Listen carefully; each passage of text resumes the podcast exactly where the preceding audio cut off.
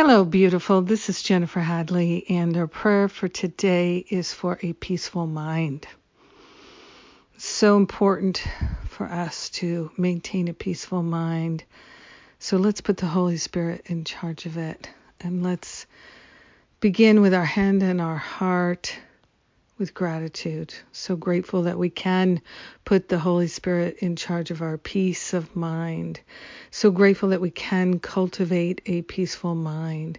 So we are partnering up with the higher Holy Spirit self to undo all of our attachments to unpeaceful thoughts. We're giving them up, laying them on the altar, the holy altar fire of divine love.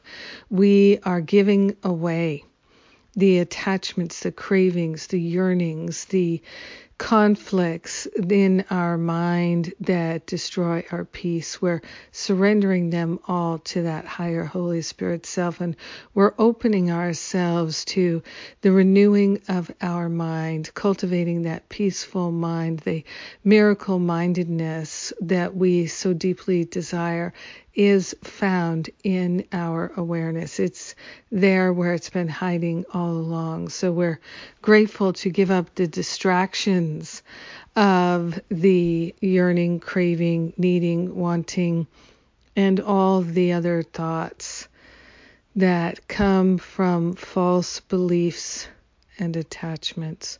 So grateful to give it all up to the Spirit for healing. So grateful to cultivate that peaceful mind and to allow ourselves to know the true freedom of that peaceful mind. We are grateful that our willingness and our prayer in this very moment brings benefit to everyone because we are one with them. We are grateful that it is our destiny to live in a peaceful way, in a harmonious way, to have peaceful, harmonious relationships. And so we are calling forth that healing back to the root cause of all disturbances.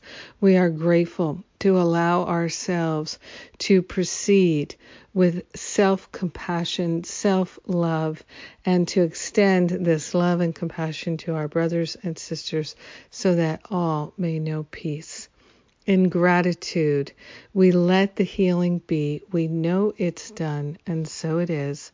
Amen. Amen. Amen. Mm, feeling the peace. Mm. Thank you for being my prayer partner and praying with me today. So grateful that we are willing to live in a peaceful way. Goodness gracious. Mm. It's good to pray. Well, uh, let's see. Announcements. Uh, Masterful Living. I've reopened it for just one short week, and so you have until Monday the 15th if you'd like to jump in. If you'd like to book an exploratory call with one of the spiritual counselors, you can still do that.